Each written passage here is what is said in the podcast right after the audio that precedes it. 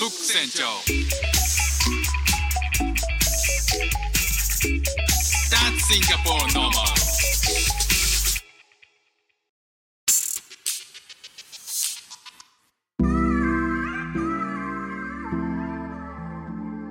どうもフック船長です。シンガポールでよんさいとごさいの息子の子育てをしている主婦です。このチャンネルは子育ての話や英語学習の話、海外生活で面白いと感じた日本との文化や価値観の違い、そこから改めて感じた日本のすごいところなんかをお話ししております。えー、シンガポールに来てね、あのー、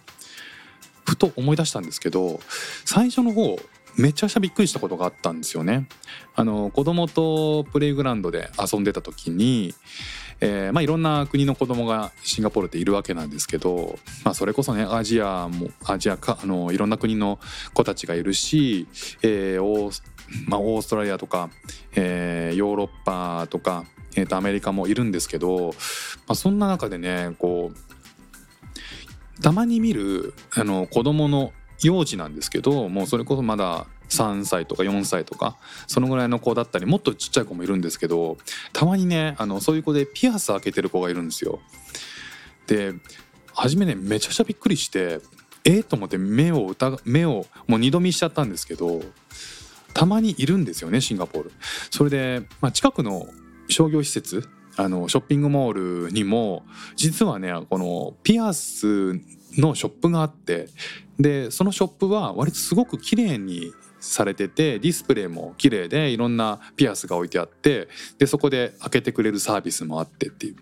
でそこのなんかこうプロモーションビデオみたいな流れてるんですけど、それを見るとなんか子供がニコニコしながらピアスでの、えー、耳にピアスの穴を開けているっていう映像が流れてるんですけど、嘘だろとか思うんですけど、あのーまあ、どうやらねこう日本だとなんか、まあ、今はねもう普通ですけど、ちょっと前まではなんかこう学校にピアスしてくるんじゃありませんみたいなね、えー、そんなことをよく言われて、今でも言われてるのか分かんないですけどね、えー、言われてるんだ言われてたことが思い出すんですよね。じゃあこう海外でそのピアスを開けるって特にこう幼児で開けてるってえらい文化の違いだなっていうふうに思ったわけですよ。それでちょっと、あのー、ふと思い立って調べてみたんですよね。まあ、日本でねそれこそ賛否両論ありますけど、子供が生まれたての赤ちゃんだったらねそれはもうなおさらだと思うんですよね。で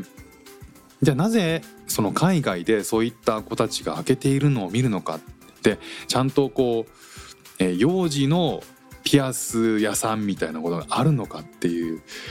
のを見てみると、どうやらピアスっていうのは古代からこう邪魔な魔物とか災いとか病気が体に入ってこないように耳とか鼻とか口とかを通して外の世界から人間の、 あの体の中に入る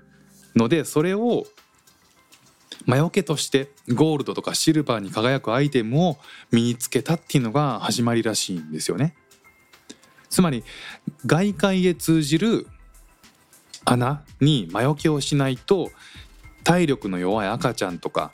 えー、幼児とか子供が狙われやす狙われるんじゃないかっていう風に信じられてたらしいんですよね。例えばねこうガーナっていう国ありますけど、アフリカのね西部のガーナで、ここでは神聖な儀式っていう風にされていて、古来からえー、とガーナ、トーゴ、ベナンっていうこのさんカ国にまたぐる大地で生活してたエウェ族にとってはこのピアスっていうのは宗教的な意味合いを持つ装飾品だったと。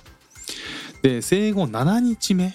なのかめの赤ちゃんの耳にピアスをするって、もうかなり具体的ですよね。具体的に決まってるこの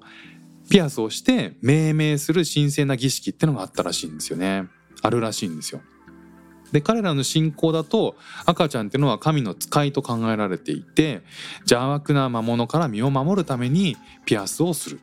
っていうことが言われているらしいです。でスペインも、えー、ピアスをする文化があるんですけど、生後 にさんにちでピアスなんですよ。生後 にさんにちって言ったらねまだ、えー、お母さんともう一緒のベッドじゃない、まあ、日本だったらね、えー、そのぐらい小さい生まれたてっていう感じですけど、女の子にねピアスの穴を開ける習慣っていうのが、まあ、そもそも根強いスペインなんですけど、えー、産院あの産院、えー、赤ちゃんを産む病院で、えー、ピアスを開けるっていうこともできるらしいんですよね。でこれはあのある部分では性別の判断が難しい赤ちゃんが間違われないためでもあるというふうに言われたりします。で退院後ピアスをしていれば周りの人たちからも自信を持って可愛い女の子ねって言えるらしいんですよね。ちなみに男はピアスなしがほとんどだっていうことですね。で今度はイランイランではですね生後 ろく, むいかめろくにちめに赤ちゃんのにピアスを開けるっていうことが慣例らしいです。で彼らは赤ちゃんの誕生日から数えてむいかめに悪魔が赤ちゃんとママを襲いに来るっていう伝説を信じているらしいんですよね。でそれ以外にも真っ黒になるまで焦がしたコットンをママのいる頭上の壁に飾り飾ることで親族一同で厄払いをするっていうこともなんかあるらしいんですよね。でアメリカなんですけど、えー、アメリカでもですね子供の時からピアスを開ける文化っていうのはあるらしくて、えー、あるブログを読んだんですけど子供のクリニック、まあ、小児科とかでしょうねのクリニックの受付にピアスが飾られてるんですって。でこれはどういう何なんですかって聞いたら、えー、新生児用のピアスですと。もう新生児用のピアスが普通にクリニックに飾られているっていう状況がもう信じられない、まあ、イメージあんまできないんですけどどうやらですねひとつにじゅうごドルぐらいで、えー、クリニックによってはねあのやってくれて結構需要があるということをスタッフの方は言ってるらしいんですよね。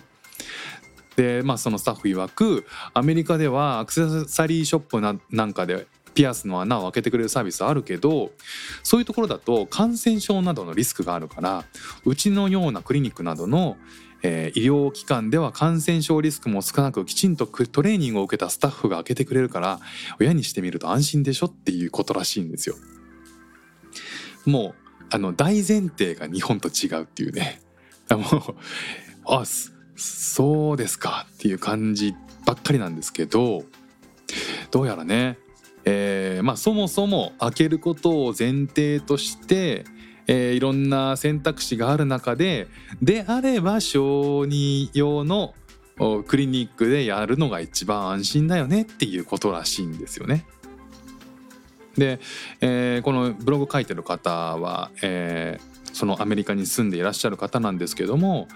えー、このコロンビア人のママ友とかもの子供が生まれた時にすぐにピアスを開けさせてたということで、えーまあ、そういう文化が定着してるんでしょうね。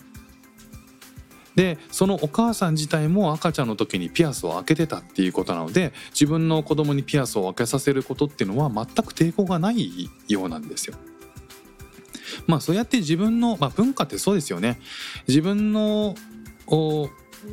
自分が接してきた文化っていうのが自然と子供にも落ちていくっていうのが、まあ、当然だってことを考えると、えー、どんどんどんどんそのピアスを開けるっていうこと自体に抵抗もなく な, ないだろうし、